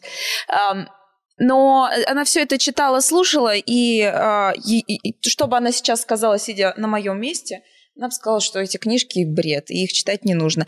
Но я их не читала, поэтому свое личное мнение по поводу книг Не бред, не Это реально катастрофа. помогает. Таня, я тебе серьезно говорю, то, что сейчас происходит, это катастрофа. Это единственная надежда, что люди хоть что-то маленько поймут про гуманное отношение с детьми, к де- детям. 60, блядь, процентов до сих пор пиздят своих детей. Это ненормально. Насилие, унижение в семьях вот просто поголовное. Сейчас зареву А я маме от спасибо того, что сказала за то, что мне да давали я не по сомневаюсь. жопе. Это синдром... же- Все жертвы, которые не Я могут не психически- жертва, нет, вообще ни разу Окей, никогда окей, жертву себя не окей, строила и не люблю это состояние даже Окей. у окружающих меня Понимаешь, людей. Оль, в том-то и проблема, что ты как бы ты пытаешься, ну так тоже нельзя. Хорошо. Нельзя, в смысле, если человек ищет ответы на вопрос, как мне понять своего ребенка, ему поможет книжка Петрановской, книжка Гиппенрейтер, интуиция, вообще идея того, я не хочу бить своих детей. Но люди, которые бьют своих детей, они бьют их не потому, что они не прошли Петрановскую, прости. Человек, который бьет своих детей, обычно обессилен, лишен помощи или Хорошего воспроизводит... на- сам по себе, Да, может или воспроизводит травмы. какое-то насилие. Не потому, что Но он не думал, хочется я смириться вот с тем, что это безвыходная ситуация. Это Есть не ощущение, что безвыходная всем ситуация, людям, просто не взрослым, надо нужны думать, ответы что на он какие-то вопросы. такой И хороший ситуацию человек, беспомощности можно просто разрулить. Петрановскую не давайте сейчас не будем ссориться. У нас подключилась снова э, Наталья Ремеш. Слушайте, ну конкретно про эту книгу, я, собственно, с нее, мне кажется, начала вот эту тему за- заниматься детско-родительскими отношениями, и когда я ее прочитала лет, наверное, 12 назад, такая, вау, какая круть, как это круто. Но сейчас мне все это кажется уже каким-то адским насилием, потому что не подходить к кричащему ребенку, мне кажется, это очень жестоко. А, И если он кричит, то да, подойти, поддержать, выйти. Есть более мягкие техники, там же вопрос был о засыпании, есть очень нас- намного более мягкие техники для засыпания сейчас, они уже с тех пор эволюционировали. А что касается секций, э, я здесь буду, наверное, в непопулярном списке э, непопулярного мнения. Я считаю, что заставлять нельзя. Я считаю, что надо находить э, то, что ребенку нравится. Можно подталкивать, можно обсуждать, можно говорить, почему ты не хочешь ходить. Иногда зачастую выясняется, что не хочу ходить, потому что там есть мальчик, который меня обижает, или там есть э, учитель, который на меня кричит, и это можно отдельно обсуждать.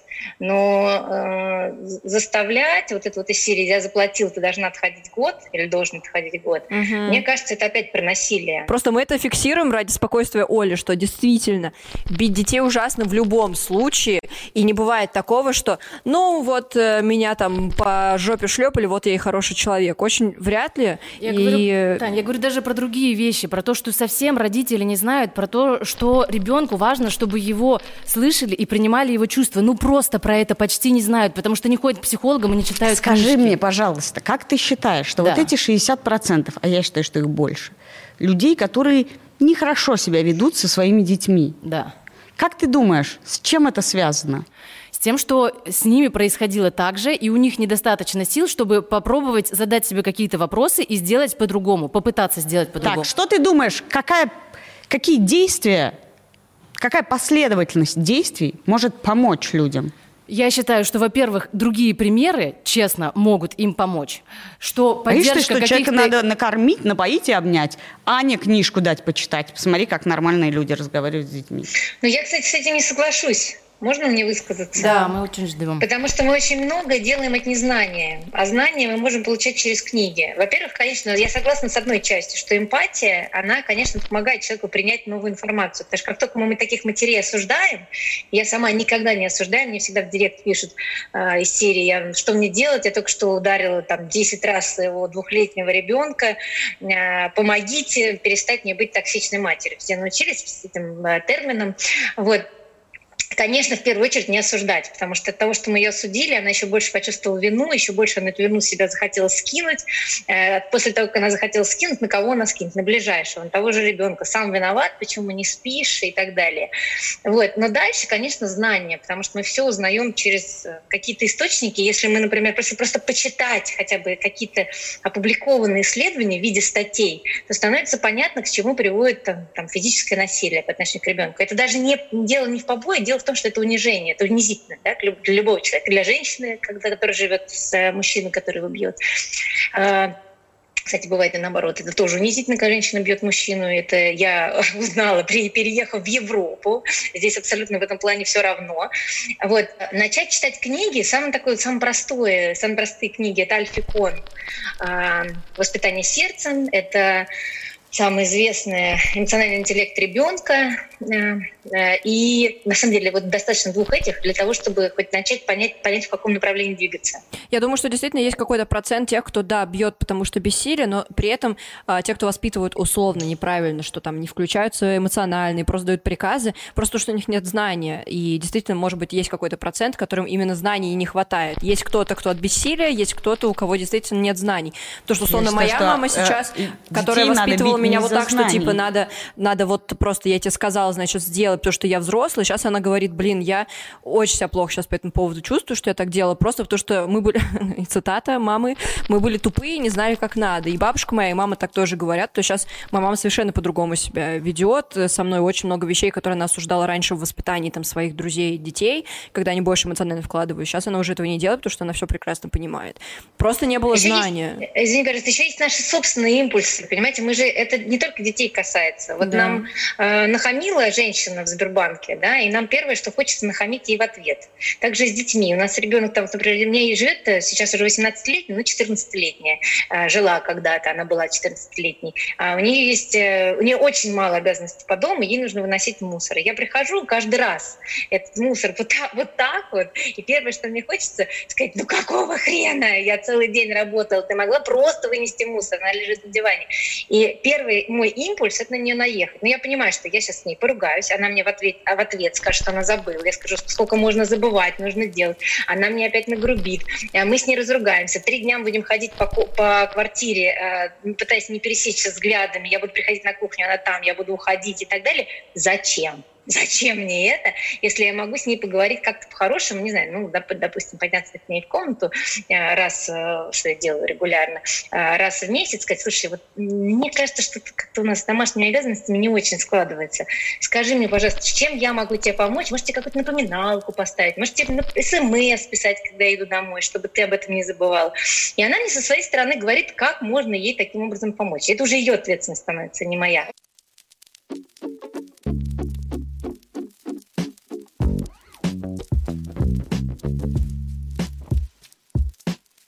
У нас с мужем была такая история. Э, мы, э, когда начали жить, он был на тот момент, э, не люблю это слово, но я пока не нашла альтернативы, да, соло-папа или отец-одиночка, ужасный, ужасный термин, мне больше очень нравится соло-папа, на протяжении 10 лет. А, я была женщиной, которая только что там танцевала на барных стойках в московских клубах и барах, и вот мы познакомились, у него двое детей. Вот. И я приехала сюда, в Амстердам, и он мне говорит, ну все, теперь твои каникулы привязаны к детским каникулам, теперь твои сферы, где ты отдыхаешь, вот привязаны к детским площадкам, в плане. Я вообще привыкла гулять, пить коктейли, отдыхать. И у него все время было надо, надо, надо, нужно, нужно, нужно. А у меня все время сплошное хочу. А я вот сейчас хочу в Брюссель поехать, а я хочу в Брюге, а я хочу пойти кофе с подружками попить. И мы выработали этот термин «важно», что важно, вот мне сейчас важно пойти попить кофе с друзьями. Или мне сейчас важно почитать книжку на диване одной. А, а вот сейчас важно то, что нужно. И вот это важно, может быть, действительно то, что нужно и то, что хочу. И я, мне кажется, это должен быть какой-то баланс в этом. А, что важно, это не только то, что нужно переделать по дому в отношении детей. Вот такой маленький лайфхак, мне кажется, он может помочь э, некоторым мамам. И я, так, и я такая каждый день, мне очень важно сейчас а, потупить в потолок. Можно? Можно. Да. У тебя очень классный был термин, э, я так понимаю, от, от перфекционизма к пофигизму. Что такое здоровый пофигизм? Почему это залог адекватных отношений с детьми? Почему я себе поставила троечку? Потому что мне кажется, что троечка – это как раз э, мама, у которой есть э, здоровый пофигизм. Чтобы не было во всех сферах хорошо, на какие-то сферы надо махнуть рукой просто. Вот, окей, у меня не будет постоянно там, набора чистых трусов у детей. Окей, у меня ребенок пойдет э, в разбитых кроссовках, ничего страшного, ей, честно говоря, вообще все равно. Например, в Голландии есть такое отличное выражение, мне очень оно нравится. Грязный ребенок – счастливый ребенок. Здесь вы в жизни не увидите детей, красиво одетых на площадках. Они все очень странно выглядят, потому что, во-первых, они одеваются сами говорим. по себе. Вот что выберут, то и наденут. И зачастую это джинсы, на джинсы юбка, сверху кофта, на вес сверху короткая кофта. Они так ходят. Родители не парятся над тем того, как они выглядят, и мне это очень нравится. Вот это как раз здоровый Это лучшее, вообще лучшее. Потому что, потому что есть, ну, на мой взгляд, я, я не помню, кто мне когда-то это посоветовал, возможно, какой-то психолог, а, благодаря которым я подготовилась к материнству, они посоветовали три как бы таких зоны. Красная зона – это что для вас принципиально? Для меня принципиально безопасность. На дорогу не бежать. Если она бежит на дорогу, я могу орать практически матом. Если она подходит к открытому окну или она его открывает, там, если говорим, что окна мы не открываем, а, то я тоже ору. Вот. Но во всем остальном а, то есть вот эти зоны – это красные. Здесь надо точно слушаться маму. Есть желтая зона. Желтая зона – это, например, питание. Да, я понимаю, что, конечно, она хочет в течение всей субботы есть э, крекеры с арахисовым маслом, но хорошо конечно, в эти крекеры давай хотя бы еще что-нибудь положим, чтобы как минимум что-то было обогащено какими-то другими э, элементами. Вот. А есть зеленая зона. То, как она одевается. Одевается она иногда очень странно, но это ее сфера ответственности. Я не лезу. Если она скажет, что она пойдет э, без колготок на улицу, я открою дверь, она увидит, э, как там холодно, войдет обратно и скажет, мам, дай колготки все-таки, и наденет эти колготки. Вот. Топ. И это помогает, это на самом деле, не сойти с ума, потому что если все ввести в красную зону, можно угу. стать очень сильно нервной мамой. Вот. Мне кажется, это может помогать. И вот это как раз тот самый Клево. здоровый пофигизм, когда ты не пытаешься сделать все идеально. Да, вы знаете, вот эта фраза жуткая, опять же, на мой взгляд, э, «мой дом, мои правила». А, а, а чей это дом? А у ребенка-то где дом, если это твой дом? А, а дом это то безопасное место, в которое нужно приходить и знать, что его там не будут э, чехвостить регулярно. Поэтому, э, да, это хороший, хороший такой health check на предмет того, что, вот, что сказал бы это своему другу или нет. Потому что, знаете, как говорит моя дочь, и я все время пытаюсь найти ей ответ на этот вопрос, пока не нашла. Она говорит, мам, почему родители, э, дети родители должны слушаться, а родители детей слушаться не должны? И я такая, ну, ты понимаешь, у меня больше опыта, я как бы немножко больше знаю. Но объективно говоря, да, на что тоже человек. Это я, я в детстве вела дневники и большими буквами написала на первой странице. Собственно, на этих дневниках я всю свою деятельность сейчас и строю. Большими буквами было написано «Ребенок тоже человек». Надо запомнить это, когда я стану взрослой.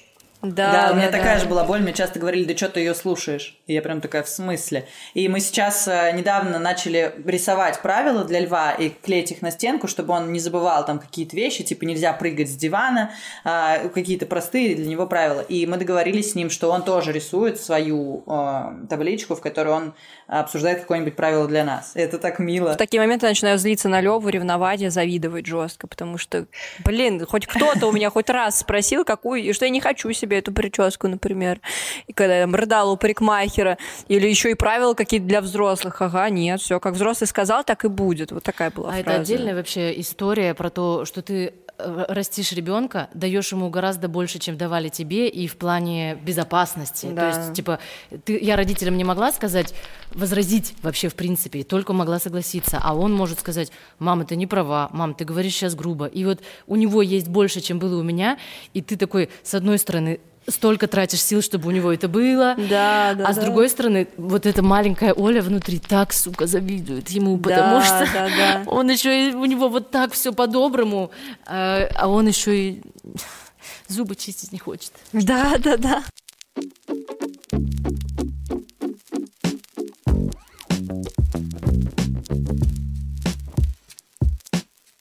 Так как у нас все так вышло сегодня, вообще совершенно случайно, те, кто э, разводились, mm-hmm. быстро обсудим. Это огромная боль всех матерей, кто разводится, да и отцов, то есть родителей как это грамотно, не знаю, сообщить, чувствовали ли вы вину, чувствовали ли вы это. То есть я знаю по себе, что мне в целом расходиться с людьми, даже с теми, которыми мне очень тяжело или сложно, мне в целом это тяжело, нас не связывают ни дети, ни кровные узы, ни ответственность за то, что, блин, вы расходитесь и так далее, просто это тяжело. А тут еще и когда дети есть. Вот Переживали ли вы из-за этого? Тянули ли вы с разводом из-за этого? Как в итоге вы сообщали? И как теперь влияет это на детей? Если можно об этом, конечно, быстро рассказать, но хотя бы попробуем. Все на меня смотрят. Ладно, я Хорошо сейчас сказать. Да, я пять лет, пять лет тянула. Такой муж думает, классно, что сообщила. Ну, давай, ну, ты, ты, давай, ты. Типа, я два года тянула, примерно. Ну, не то, что я тянула, ну, просто все, типа, рушилось уже, и было все непонятно. Вот, и так как у меня работа такая, что я очень часто за границей, ну, до ковида, а, то я как-то это пыталась, думаю, ну, вот, ну, вот сейчас, сейчас что-то наладится, не знаю, мы там друг по другу соскучимся, что-то произойдет вот сейчас. И как бы пока я рассеивала свое внимание на вот работу и так далее, это было ну, как-то терпимо, а в момент, когда нас закрыли и вся концентрация пришлась на Москву и как бы на проживание вместе, наверное, меня уже все, типа, окей, я понимаю, что ну ничего не произойдет, надо расходиться. По поводу эм, того, ну как бы так как у нас, видите, ситуация, да, в которой может быть, пока нам это играет в плюс, ситуация, в которой ребенок живет не со мной, живет с родителями, то есть, ну, мы пока также существуем, из разряда приезжаем туда на выходные, он, по-моему, вообще пока ничего не понимает, что происходит. Ну, то есть, понятное дело, что в первые выходные после того, как произошла вот эта вот история из моих сториз, да, где там я открыла дверь, а там другая баба в кровати, ну, я не поехала. Ой. Вы все пропустили. Есть да. сохраненка? Э, нет, я... Ты нет. на видео снимала? Да. Ты открыла дверь на видео, снимая? Э, я никогда не снимаю ничего личного, чтобы ты понимала, вот как сказала Таня, что даже некоторые не знают, что у меня есть ребенок, потому что я вообще не про личное. Но тут я, ты типа, решила эксперт. открыть дверь и снимать. Это было, знаешь, эмоциональный всплеск. Ну, типа, ты когда, как знала. когда ты в кризисной ситуации поступаешь так, как ты не поступаешь а в ты застукал и достал телефон?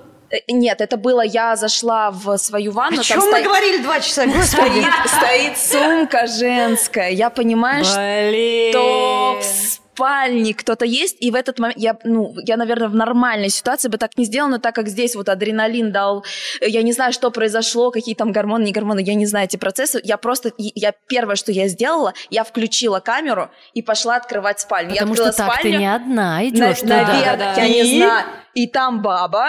э, голая? Э, ну да, она в кровати голая, под одеялкой. Э, мужик, ну мой муж, мужик, мой муж э, поднимает меня вот так за руки и выносит из этой спальни. Ну, Почему тебя? Подожди, подожди. Ну потому что он, наверное, думал, ну просто он знает, что я очень импульсивная, довольно-таки такая темпераментная женщина. Он подумал, что, может быть, я на эту девушку накинусь, хотя, честно, мне вообще... И ты выложила это в сторис? И Слушай, это вообще на самом деле процессы, которые происходили в моей голове, для меня до сих как пор загадка. я развожусь.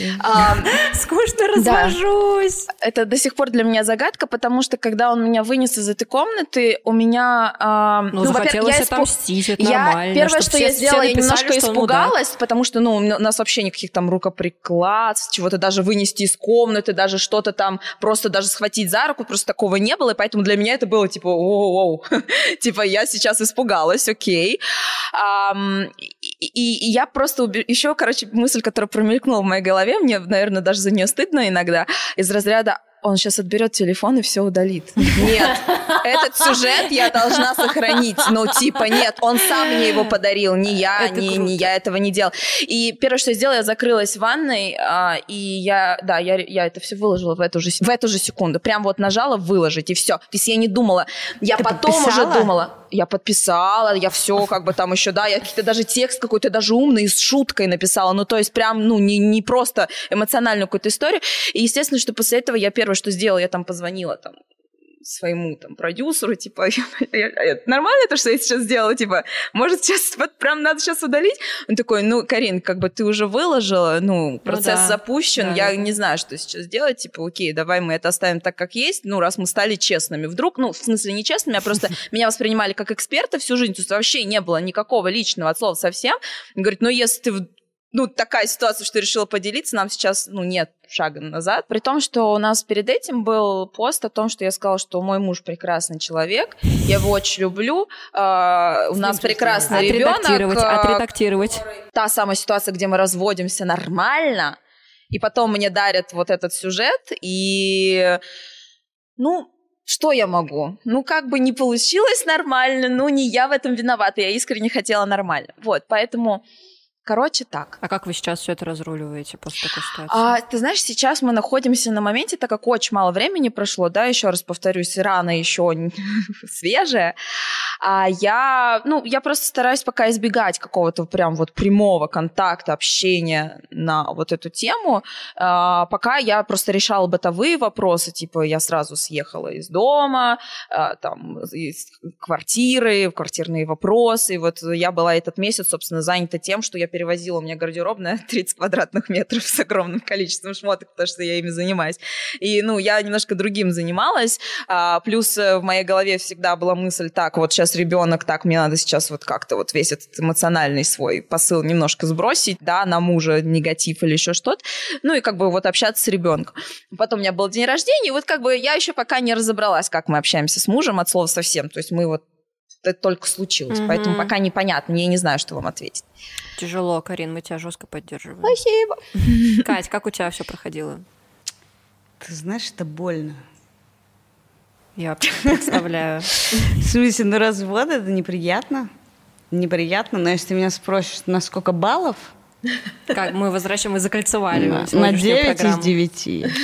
На 9. Нет, на 9 из 9 идеально. Как бы я считаю, что дети от этого выиграли просто как бы можно курсы вести. Три лайфхака, не знаю. Надо нормально как бы внимательно выбирать человека, с которым, возможно, тебе предстоит разводиться. Но ты узнаешь человека, к сожалению, ну, может быть, Нет, это я не в смысле... Не, не. Это узнаешь не... человека в разводе. Я, я так раз... я, я вообще всегда считала, вот до случившейся ситуации, что даже когда мы решили развестись, мы все, я все равно считала своего мужа идеальным Нет, ну, человеком. может, через год у вас будут отличные отношения. Дай бог, я на это искренне надеюсь и в это, в это искренне верю. Я к тому, что мое разочарование в поступках было, то есть до этого не было, не было даже поводов для того, чтобы я разочаровалась в человеке. То есть, окей, вот мы встретились, мы жили вместе, мы там, т -т -т, ну, там какие-то бытовые, не бытовые, мы решили развестись, окей.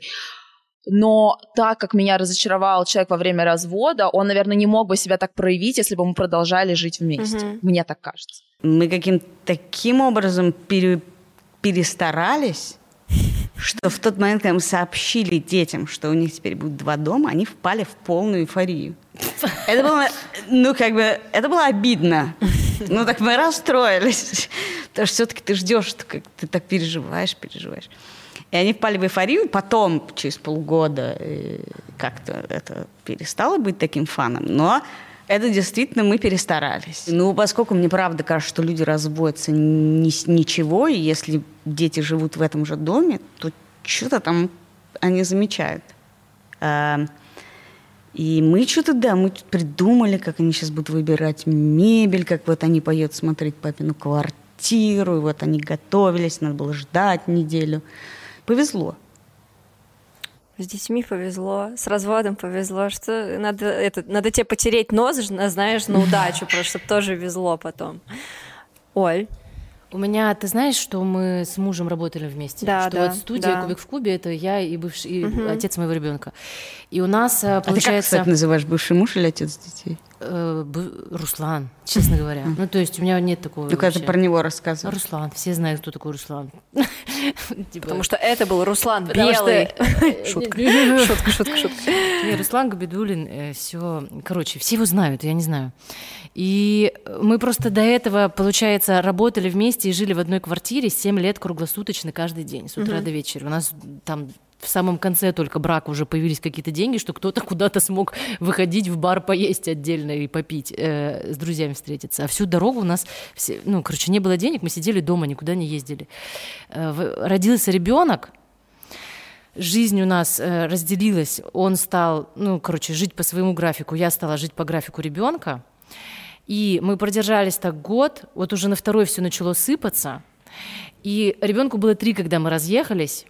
И получается, вот у нас все так отмирало именно потому, что мы слишком много времени проводили вместе, и мы слишком разделились, потому что я 80% времени с ребенком, э, он 20% времени с ребенком. И, короче, когда мы разъезжались, было как-то понятно, что нам не за что особо держаться. То есть у нас есть общая студия, мы продолжим э, ей заниматься, у нас есть общий ребенок, мы продолжим им заниматься. И вот эта пропорция, типа 80% ребенка на мне, 20 на нем, она примерно так и сохранилась, как будто бы вообще никто ничего не потерял. Э, Я смогла м, я еще в браке была такой, таким человечком, который все время... э, Короче, я жила в, патриарха... в патриархате. Не то чтобы Руслан от меня его требовал, но мне казалось, я должна быть женой, которая готовит, которая его слушается, которая вообще такая вся хорошая. Вот его, он уехал, и я типа, о, вау, можно быть блогером. Короче, занялась собой. Мне стало лучше, ему стало, по-моему, лучше. У Мгм. него новая семья, новый офигенный классный ребенок Леся, девочка. Все, все нормально. Мы работаем дальше. Мгм. Вот это часто, я так понимаю, происходит. Э, Если статистику посмотреть, что именно в первый год ребенка как-то много у кого срабатывают вот эти вот разводы или какие-то недопонимания. Система, система меняется. Это, знаете, это как э, когда, если к вам вы живете, например, втроем с ребенком, вдруг приезжает к вам жить бабушка навсегда. А у вас Это тоже хуже, чем система, ребенок. Потому что у вас Быстрее все какие-то новые. Вдруг бабушка начинает говорить, какие вам надо готовить, э, покупать яблоки, и как пирог готовить. И все начинает сыпаться, потому что если не научились до этого момента вот такие вот сложные какие-то, и даже на мелочах э, обговаривать э, моменты, то это все начинает э, нахлопываться. Плюс э, э, центр, э, фокус меняется, да, появляется ребенок, меняется фокус, и э, каждый начинает адаптироваться по-своему. У женщины, естественно, фокус э, на ребенка уходит, потому что это на, гормо- на гормональном уровне, в частности, и вообще как бы центр вселенной вдруг появляется. Блин, это Себя так грустно теряешь, вообще. у тебя ценности другие появляются. Вот. В общем, очень много моментов, которые приводят действительно к этим разводам. Статистика да, действительно говорит об этом. Я, если позволите, хочу э, свою, так скажем, практически экспертную позицию сказать на этот счет, потому что я очень много раз работала с психологами, когда писала один из рассказов для своей книги про то, как сообщить ребенку про развод. И у нас э, тоже такая история с ребенком казалась, несмотря на то, что мы не разводимся, но я э, ребенку рассказываю на примере других э, семей, Почему, например, у Филин, у подружки моей а, дочери, родители разведены? А, Потому что они там приняли такое решение, и моя дочь пришла и говорит, я хочу, чтобы вы с папой расстались. Зачем? Почему? Она говорит, у меня будет два дома, две комнаты, куча игрушек, две разных кровати. И я тоже поняла, что это немножко перекос в другую сторону, но действительно, что очень важно, важно э, сказать ребенку, э, сделать акцент, что это не в нем дело. Дети очень эгоцентричные, и они часто очень берут на себя ответственность uh-huh, uh-huh. за такие странные события, как, например, развод, как, например, смерть кого-то из родственников. Почему-то им кажется, что они там что-то подумали или что-то не так сделали, и это стало, э, э это, и, и это привело вот к таким последствиям. Второй момент, мы, может быть, даже знаем, что а, нам не стоит говорить детям какие-то плохие вещи о папе или о маме. Очень сложно, особенно вот, э, например, когда такая история там с изменой, человек в э, собственной спальне э, нашел другого человека, очень сложно побороть свои чувства. Вот. Но здесь, как бы, наверное, с собой нужно что-то делать и попытаться не включить вербальную невербальную коммуникацию. Потому что мы, знаете, мы можем сказать из серии, мы с твоим папой решили развестись, но в этот момент у нас будет такой тон, и такой взгляд, что ребенку, ребенок по тону и по взгляду считает, что это конец света.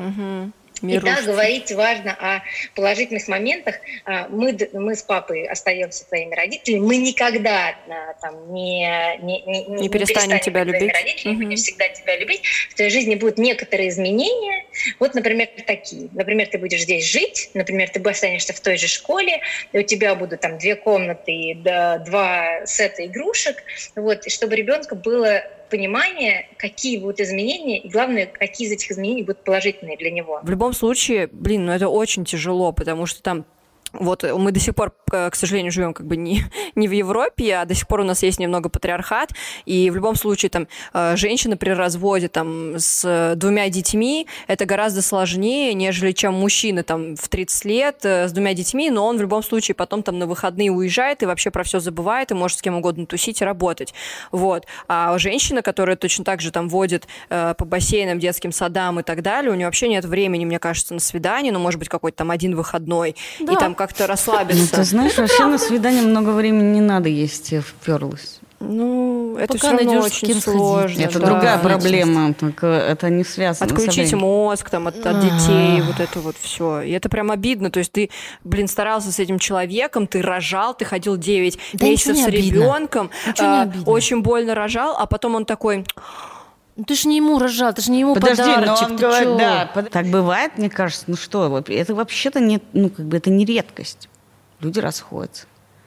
Количество детей, у которых родители в разводе, мне кажется, в школах какой-то довольно 70% ничего в этом нет такого. Это не, ну как бы это не какой-то новый опыт, все нормальные, а я как дурачок.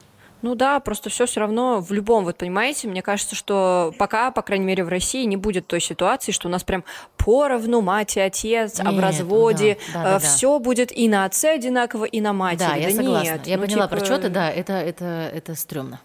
Ну это прям обидно. Я это стрёмно, что нагрузка на матери, да. Слушай, а ты про, про спрашивала, ты как бы как вы договаривались, кто сколько времени проводит с ребенком? А, ну, типа, он должен его брать э, раз в неделю. А как произошло, произошел этот разговор? Ты ему сказала, как? Э, ну, он примерно так и произошел, что а на выходные я буду брать его к себе. Но а я... если бы ты в этот момент сказала? Вот опять а, бесит. Неделю через вот неделю. простите, пожалуйста, но вот опять бесит. Получается, что ты с, э, с ребенком занимаешься будничными не, не, погоди, делами, подожди. водить а в детский что? сад, а на выходных он будет принимать, и они будут жрать Нет, сахарную девочки, вату давайте, и мультики смотреть. Давайте, короче, не... В смысле, тебе было бы ок, если бы он сказал, я беру на неделю, на другую ты? Э, смотрите, я тогда была человеком вообще без всяких границ и не, не человеком, не осознающим своих потребностей вообще. Понимаю э, Я была стопроцентной жертвой и, э, и принимала любые невзгоды судьбы, которые на меня сыпятся. Если надо с ребенком быть самой полностью одной идеальной матерью, закрывать ему двух родителей, я это сделаю. Вот у меня такое, такие были Последние только пару лет я вот э, хожу сильно к психологу и такая, э, подождите, я все эти 9 лет очень уставала с ребенком. И один раз я напилась, э, короче, был концерт Little Big, мы туда пришли Который, вместе... кстати, тоже развелся со своей женой через да, год после того, как родился да, ребенок. Да, мы туда пришли вместе с Русланом и с нашим сыном. Э, я набухалась там, и Руслан набухался там. Я подхожу к Руслану, говорю, слушай, давай сейчас ты, короче, э, заберешь ребенка, и ты снимаешь домой, а я буду тусоваться. Руслан говорит, нет. И я взяла Тему и села в такси. Подожди, а если бы ты в этот момент сказал нет? то ребенок, то я не знаю, Что, мы что бы он подрались. остался бы на Я концерт? не знаю, но я не готова э, при ребенке сраться с Русланом, правда. Вот я, вот я Ну, не слушай, готова. а если бы ты упала там как бы бухая? Ну, за- ну, Он бы про- забрал его, наверное, куда-нибудь. Да, но я бы не стала при своем ребенке бухая валяться на полу на концерте в Випке, правда. Спасибо за совет, вот такой вот. Но я лучше, но я все равно до- добила эту историю. Э, Я не знаю, жалею я об этом или нет. Я ехала э, пьяная в такси, приехала домой и записала сторис про то, как это обидно, что мне, чтобы потусить, надо нанять няню, э, вообще сто тысяч вообще каких-то жестов э, сделать. А Ужасно. Руслану все эти 9 лет просто, чтобы потусить, надо просто пойти, выйти на Да. улицу. Это обидно, но Мне очень прикол- обидно, что у меня закрытый Инстаграм. Вы там столько интересного выкладываете. Я как дура А чё ты? закрытый Открой, Инстаграм. открой сейчас. Чем я потому что все после этого эфира захотят к тебе, тебе писать какая-то гениальная. Это Открой. правда. Вы Знаете, Все. это так важно, что женщины об этом говорят. Потому Да, что я вот вообще как, считаю, что тебе не э, должно человек, быть за это стыдно, реально. Не, не, знаете, за что мне стыдно? За то, что я до этого ни разу Руслану в лицо это не говорила.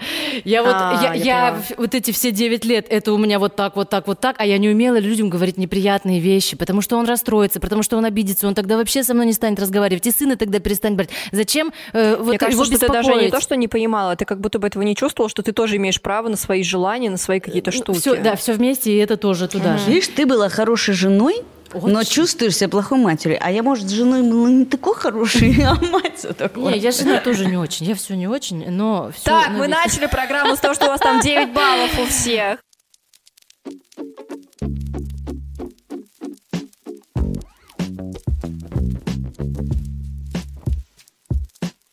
Мы когда развелись, у нас, собственно, так и получилось. И как бы папа сейчас занимается львом столько же, сколько я, больше, чем я часто. И э, очень кайфует от этого. Мне кажется, что круто, чтобы был такой пример вообще у мальчишек. Он Да, может он прийти прям в следующую этого. передачу. У нас будет У нас целый фильм Я про него только слышу. У нас отец это вспомогательная функция. И это зачастую вызвано тем, что у нас считается, что мама вот это тот человек, который должен быть постоянно с ребенком, а, а функция папы не совсем очевидна. Вот мне даже муж какое-то время задавал а, вопрос, а что я вообще для детей? Какая Да. роль моя? Если почитать э, все книги, там везде мама, мама, мама, мама. А что папа? Есть разговор о том, что огромное количество мужчин не платят алименты жене. Но, ё-моё, алименты платятся не жене. Ты не женщине эти деньги платишь или не платишь из каких-то соображений. Это ребенок твой. Это не то, что она как бы... Да, да, да. Мы на, на самом деле очень много формулировок. Она родила от. Вообще-то она, может быть, родила с. И это разные слова. И он платит ей алименты, или он, э, или он содержит своего ребенка. Что как бы это очень двоякая вещь, что мужчины, они и в том числе как бы материнскими усилиями очень часто бывают отодвинуты в состояние немощности. Когда женщина через две недели говорит, он не может сменить подгузник, ты две недели назад как бы первый раз увидела этот подгузник. Ты можешь, а почему ты про него говоришь, что он не способен? Что не способен покормить, что он... Все как бы способны люди. И это на самом деле очень двусторонний процесс э, взращивания вот этого разделения в семье. Это не в один момент случайно. Наверное, есть плохие случаи, когда человек сливается в что-то.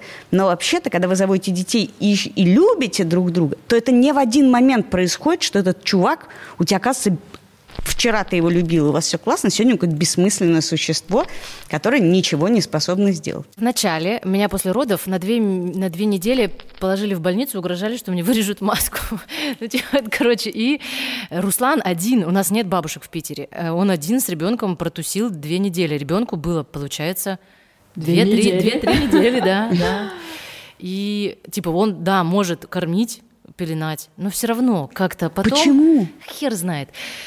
Не знаю, давайте позовем Руслана сюда. Э, Да, на внимание самом в деле- студию. На самом деле, друзья, у нас скоро выйдет целый фильм, посвященный хорошим отцам и кто же они такие, поэтому обязательно подписывайтесь на канал, чтобы не пропустить. А еще хотела добавить, что у нас, и, кстати, там будет Танин муж. Хотела добавить, то, что мне, кстати, очень понравилось, что Агуша, жесткий вам респект, но сначала был жесткий антиреспект, а теперь респект, что они добавили, у них же вот это вот их э, озвучка, что или не Агуша, кто там? Помощь папе. Да, и помощь маме, а потом они такие И добавили папе. и папе в какой-то момент, потому что сначала так бесило, что почему в помощь только маме, что за бред, а потом они начали уже отца включать в эту рекламу, я подумала, что это прям даже какой-то социальный ролик, что отцы такие, йоу, а я тоже могу кормить ребенка, оказывается. Нужно себя благодарить за те усилия, которые мы вкладываем в э, свою жизнь, в жизнь другого человека, и это ценить и себе как-то говорить за это спасибо. Давайте, и не стесняться, что они нас, э, что дети, над- как, как сказать цензурно, что дети утомляют. Да? Утомляют Да. очень.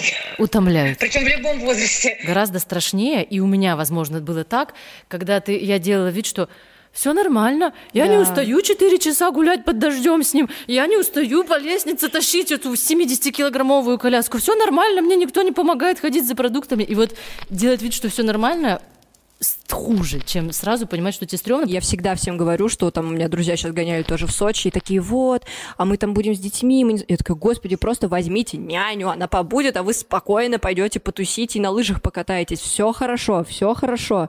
Сейчас э, домработницы, няни и так далее стоят не то, что... Я понимаю, что многие себе не могут позволить, ужасно, наверное, с моей стороны это говорить, но сейчас это гораздо дешевле, чем это было несколько лет назад, и сейчас это в формате заказа такси, так, по крайней мере, проще сделать. Мне кажется, очень важно помнить, что вообще-то может быть с детьми очень классно. Что это не только ужас, ответственность, боль, слезы и травмы, что бывает очень классно вообще-то. И может быть очень классно и легко. И тогда нет ничего страшного в том, что я могу говорить, что у меня все нормально с детьми, даже если он орал сегодня с утра, потому что это не является определяющей точкой нашего с ним времяпрепровождения. Меня раздражать может и собака, которая сгрызла очередной раз какой-то это сам предмет. Но не, не надо ждать от того, что ты будешь ждать все время, что ты вот должна родить, вот ты теперь не можешь выйти из дома. Ну это не так. Можно, но из-за того, что все дико еще сейчас тоже накачивают себя, что потом он рождается, и ты реально смотришь и думаешь, зачем я это сделала, моя жизнь закончилась. Что надо помнить, что по-разному бывает. Бывают разные дети, бывают разные гормоны. Все бывает по-разному. Не надо как бы очень много времени думать о том, если у тебя не, как бы не все жопа, что все очень тяжело. Потому что во многом это очень зависит от того, в каком ты настроении к этому подходишь. Очень много от этого зависит. Много зависит от обстоятельств, но не все. Гармония. Мне кажется, что-то, короче, вы замороченные. У нас, тут, у нас тут более чил диванчик, как бы, чем Ну, у вас. правда. Мне кажется, надо выдохнуть, получать кайф от материнства, получать кайф, когда ты, э, там, не знаю, вышел из дома и пошел гулять, пошел на свидание и так далее. Ну, везде просто искать позитивные стороны во всем и... Придумывать какие-то классные движухи, Ведь у нас такой ребенком. разный опыт с Кариной. Ну, мы Абсолютно. как бы читаем, что... Да. Давайте Нужно- не забывать, зачем мы пришли в эту жизнь. Да, нужно по- вот, мне кажется, чем больше вы заморачиваетесь, вот это все, ну, вам, для вас это вот на плечах, мне кажется, я прям вижу вот этот груз. Мне хочется массаж делать людям. Ну, хочется расслабить вас и как-то это. Друзья, подписывайтесь обязательно на канал, подписывайтесь на Спасибо. инстаграм и всех девчонок, тем более, что Катя, надеюсь, что его скоро откроет. Подписывайтесь на тех девчонок обязательно. У Наташи супер крутой блог, у Тани тоже супер крутой блог. И у нас уже сбежал человек к ребенку, вот, э, но это не, не остановит нас от того, чтобы писать комментарии э, на тему материнства, что вы об этом думаете, сталкивались ли вы с чем-то таким. Э, Ставьте нам лайки и увидимся в следующем подкасте. Пока-пока. Пока!